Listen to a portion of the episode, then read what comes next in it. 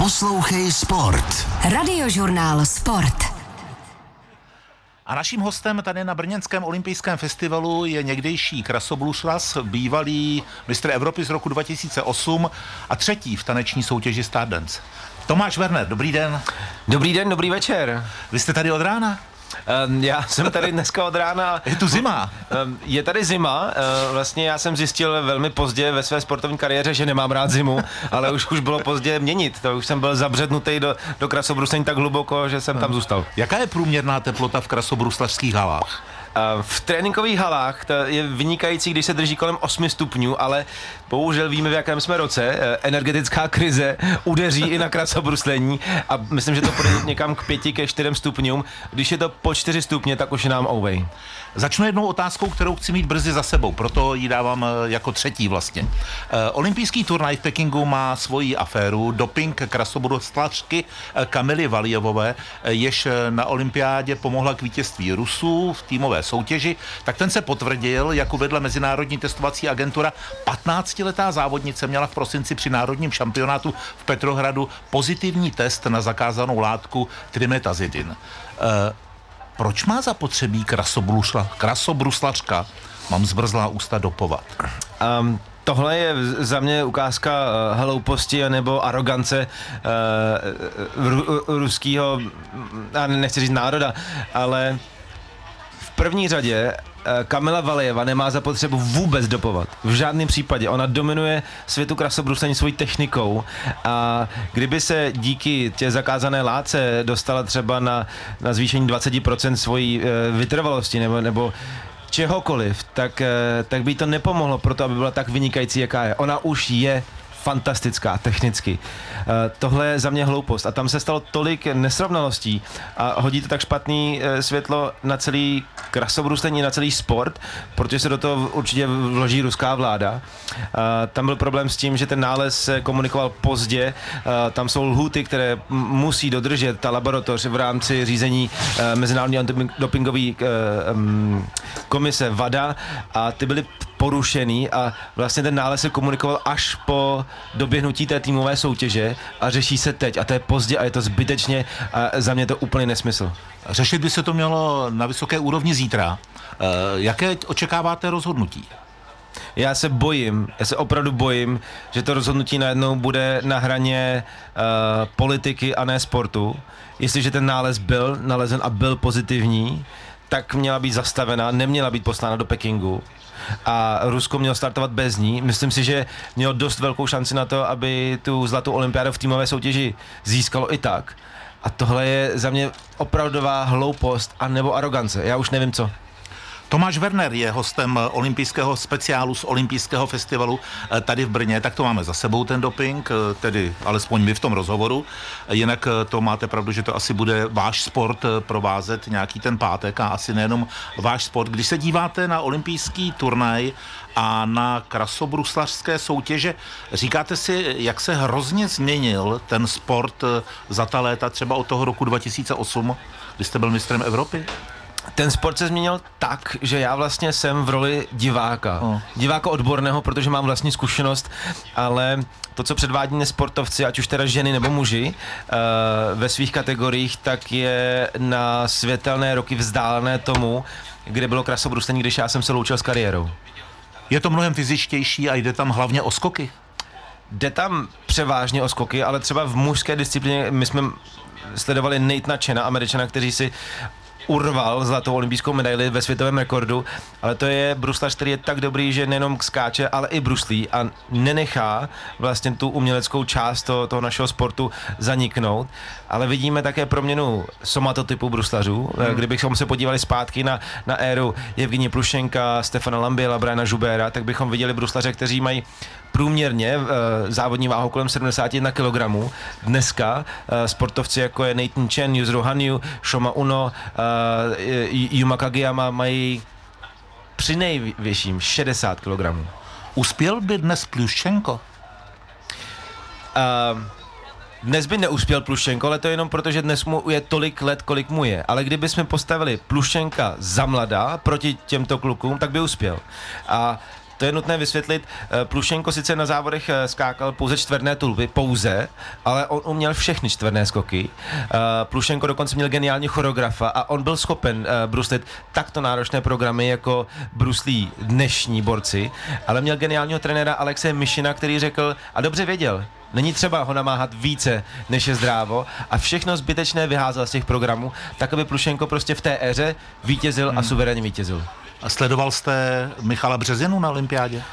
Eh, sledoval, sledoval jsem no. samozřejmě bedlivě, sledoval jsem ho, komentoval jsem ho, sleduju ho také z důvodu, že jsem eh, vlastně v jistém, v jistém vztahu jeho nadřízený. Já pracuji pro ministerstvo školství, mládeže a tělovýchovy, rezortní sportovní centrum Viktorie, kde jsem vedoucí sekce a Michal Březina je naším členem.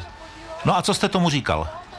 Je to smutné loučení se s olympijskými kruhy, možná i s kariérou. Hmm. Uh, škoda, že se to nepovedlo. V té týmové soutěži si Jenom udělal... připomeňme, nevyšel mu krátký program. Nevyšel krátký program, nedostal se do... poprvé v kariéře do vrcholné do volných jíst hmm. a Um, vlastně se sesypala na, na Michala jako docela velká kritika a já bych, já bych trošku byl mírný v té kritice, protože si musíme uvědomit, že Michalovi je 31 let, a je pořád bohužel jediný český sportovec, který se byl schopen kvalifikovat na olympijské hry a my jsme ho tam chtěli mít jako svého zástupce, ale věk se v krasobruslení nedá zastavit a některé chyby uh, jsou doopravdy jako, opravdu jako podložený hmm. tím, že v krasobruslení už je hrozně, hrozně moc dlouho a v té solové kategorii 31 let je moc. To je stejně pozoruhodné, co všechno se ve sportu a v, kraso, v krasobruslení zvlášť může stát eh, během jedné vteřiny. Během jedné vteřiny eh, je buď člověk slavný, anebo je po všem. Je to tragédie toho sportu, nebo jeho krása? To je právě krása toho sportu. Samozřejmě ten sportovec samotný to vnímá jako tragédii, ale uh, právě protože se ve vteřině může cokoliv změnit, tak ti, kteří to dokážou, a je, je to Yuzuru Hanyu, dvojnásobný olympijský vítěz, nebo teď Nathan Chen, trojnásobný mistr světa a teď už olympijský vítěz, tak uh, to právě z těch sportovců dělá ty hrdiny. Ty ty neuvěřitelně eh, silné jedince, kteří někdy potřebují mentální coaching a někdy vůbec ne, protože jsou tak výjimeční. Eh, vy už jste se zmínil o tom, co vlastně děláte, že svým způsobem máte na starosti i eh, Michala Březinu, i když ne jako trenér, on trénuje v Americe s americkým trenérem. Tak mi řekněte z vašeho úhlu pohledu, proč u nás není víc takových Březinů, Wernerů a dalších? To je strašně zajímavý uh, fakt, uh, když se podíváme na české krasobruslení, tak um, já pocházím z rodiny, kde bruslili sourozenci Wernerovi. Můj bratr byl starší, potom se rozhodl pro medicínu, byl ve sportovních dvojicích sourozenci v Březinovi jsou dva na olympiádě, sourozen, sourozenci Bidařovi jsou taky dva na olympiádě, jeden je teď trenér sportovní dvojic a jeho, jeho bratr, jeho svěřenec. Potom jsou sourozenci Tašlerovi, Brňáci, kteří jsou eh, na olympiádě v, v, v disciplíně tancu na ledě. Pak jsou sourozenci Mrázkovi, naši členové Viktorie. Hmm. Prostě chce to odhodlání, chce to odhodlání celé rodiny vložit se do tohle sportu a ten sport podporovat je časově i finančně náročný, ale je, je to překrásný sport a říkám, já bych mu nerad dělal, dělal špatné jméno krasobrustení, protože je tak náročný, ale potřebujeme tu rodinu, tu rodinu, aby se postavila a vydržela ten nárok, eh, nebo ty nároky toho sportu. No tak vy na tom pracujete, že jo? Máte jedno dítě a čekáte druhé? My na tom pracujeme intenzivně, my máme 16-měsíčního syna Tomíka a eh, jsme v šestém měsíci, v květnu čekáme dalšího syna. Takže sourozenci Wernerovi? Že by další... Da, další, další várka sourozenců Wernerových. Uh, jenom nevím, kdo, kdo je bude trénovat, protože já bych si velmi rád v životě ponechal tu roli otce a ne, ne, ne trenéra.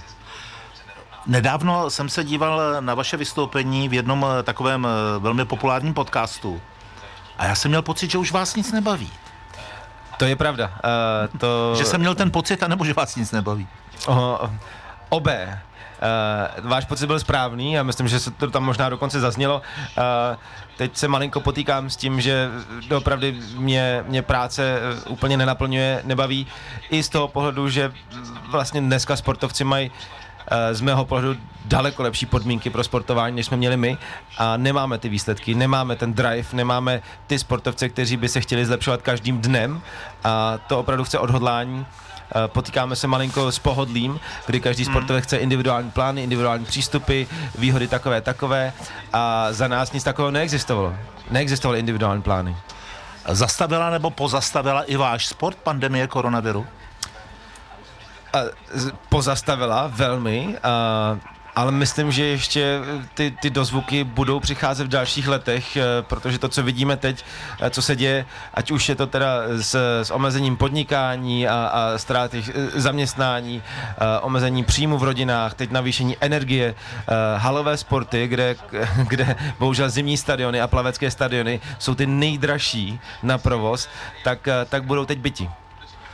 Když se vrátím k tomu podcastu bez frází, abychom kolegům neupřeli taky eh, nárok eh, na značku, eh, je to poprvé v životě, co vlastně přemýšlíte o tom, co ze sebou?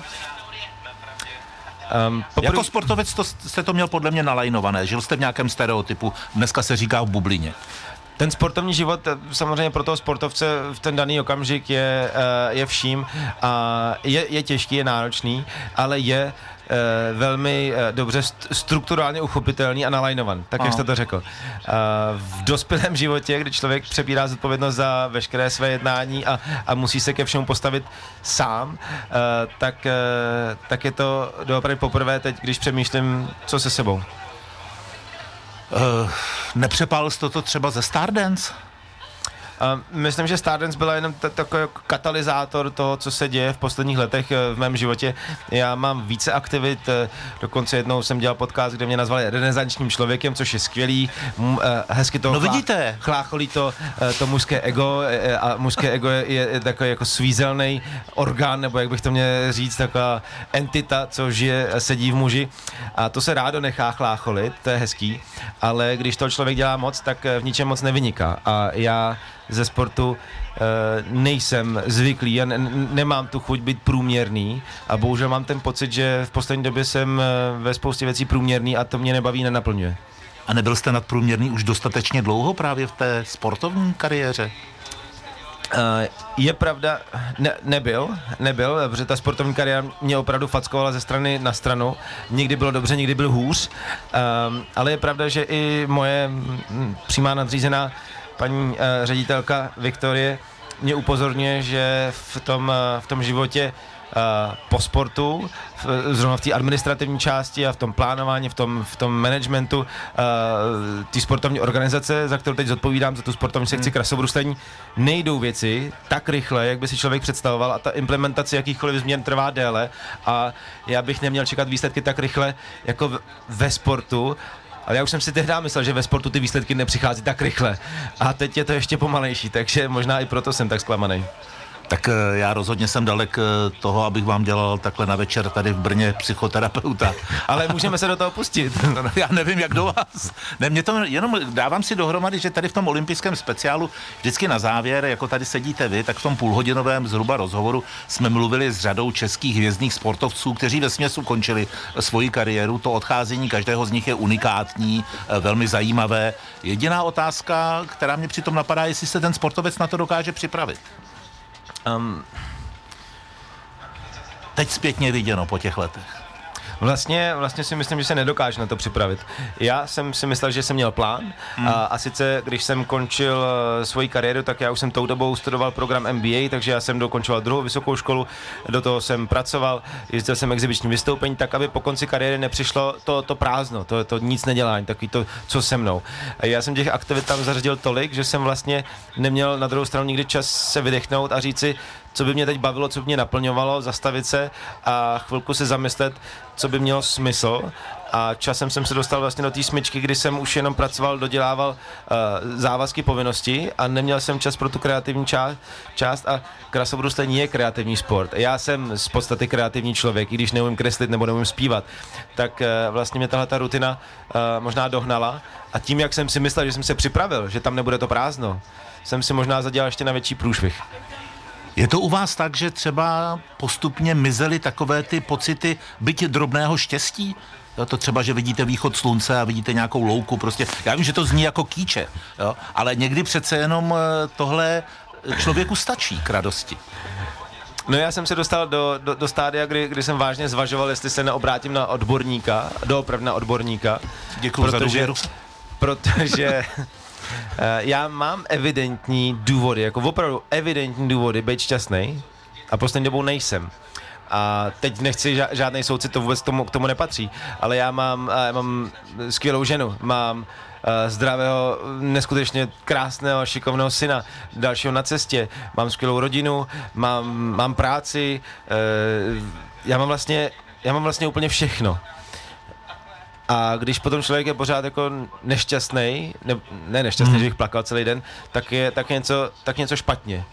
A já to zkouším teď řešit, já jsem to zkoušel vyřešit už v minulém roce, to se nepovedlo, a tak nějak mám pocit, že mě trošku teď život jako sebou vleče a já jedu se trvačností a to bych chtěl změnit. Mám to teď přesný plán v následujících měsících, který je napsaný na papíře a z toho plánu já neustoupím. Hmm. Některým lidem se to nebude líbit, někoho to urazí, někoho to naštve, ale to už mě nezajímá, protože já se starám o to, abych mohl dál zabezpečovat svou vlastní rodinu a to dokážu jedině, když já uh, budu nešťastný každý den, to jako nepotřebuju, to je, to je ne, to ne, to, to, to, to, to Ale byste... když se aspoň dokážu něčím nabít, abych tu energii do práce měl. Máte ten papír sebou? uh, ten papír, ten papír mám, ten papír mám s sebou, je, je, je v počítači, protože ten papír jsou dvě, dvě rezignace, dvě výpovědi a ještě je tam další seznam věcí, které je třeba udělat a já jsem se o to pokusil, pokusil v minulém roce, to nevyšlo a teď už to udělám.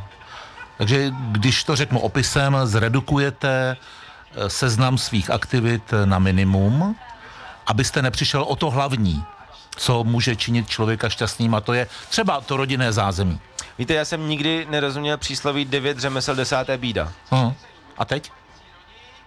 Teď si myslím, že jsem to pochopil v té nejbrutálnější uh, rizí formě. Bavíte se o tom doma, jestli můžu k vám na chvíli? Uh, bavíme se o tom doma, protože tohle je součástí toho, aby manželka věděla, co se ve mně odehrává, aby si nemyslela, že je něco zle v našem vztahu, ale že to je zle něco uvnitř u mě a protože já, jí ne, ne, já, já sám nedokážu být šťastný, tak jak mám rozveselit svoji ženu? Tak uh, přiměřenou přetvářkou. Ne, přetvářka je mi, uh, přetvářka je mi nepříjemná a uh, my se ženou máme úplně jiný vztah, velmi, velmi pohádkový do jisté míry. Moje žena je tajského původu, ale američanka a ten kulturní rozdíl je takový, že uh, ona vycítí hned jestli to, co říkám, jak se chovám, jestli jsem to já, anebo je to nějaká póza. Dobře, pak tady je ještě táta. Táta tady je, táta bohužel má vždycky ve všem pravdu a někdy je to těžké to slyšet, ale my jsme si s tátou eh, eh, za posledních eh, pár měsíců vlastně i díky Stardance a díky tomu, že jsem potřeboval něco konzultovat o životě jako s otcem, něco jako s lékařem a něco jako s, jako s přítelem, ale my ne, nemáme jako kamarádský vztah, my jsme nikdy v rodině neměli jako, že rodiče jsou kamarádi. Ne, rodiče jsou rodiče a já je proto miluju, ale pořád mám tátu, který, na kterého se můžu obrátit a v posledních měsících jsem se na něho obratil častěji a myslím si, že jsem ho malinko překvapil, že i on teď vnímá ve svých, nebudu říkat kolika letech, úplně jinou roli otce. Tak nikdy není pozdě. To je pravda, to je až, až na krasobruslení. Třeba ve 40 začít s krasobruslení je pozdě, jestli chcete na olympiádu. Je, začít pro radost, na mě nekoukejte. Začít pro radost bez všeho. Já kochal na vaši nohu. No, na tu jednu zdravou nebo na tu druhou zlomenou. na tu zlomenou. Eh, jaký byl váš největší úraz a propo? Nebo ne, um, nej... Zlomil jsem si dvě kosti v kotníku uh, při pokusu o čtverný tulup a to bylo vlastně něco, co mě uh, vlastně ukončilo moji kariéru. U, u prvního lékaře, u druhého lékaře, až díky tátovi jsme našli třetího ortopeda, který řekl, že to spraví. No vidíte, a člověk si zlomí kosti v kotníku jenom když jde po chodníku. Nemusím skákat tulupy. Jo? A to je potom, tomu se krásně česky říká pech. Já si myslím, že bychom mohli zvolit i peprnější slovo, ale eh, budiš, stalo se. Vy jste tady dneska učil eh, vaši partnerku ze Stardance bruslit? Uh, to byla, uh, to byla vlastně jsem jí Kristýnce chtěl vrátit. Kristýna Coufalová. Kristýnce Coufalové jsem chtěl vrátit všechno tu lásku a dobrotu, kterou jsem zažíval na, na zkušebnách Stardance. A během Stardance to nebylo možné, protože bruslení je do jisté míry nebezpečné. A dneska jsme se poprvé dostali společně na let a já jsem z toho měl zážitek a doufám, že i Kristýnka.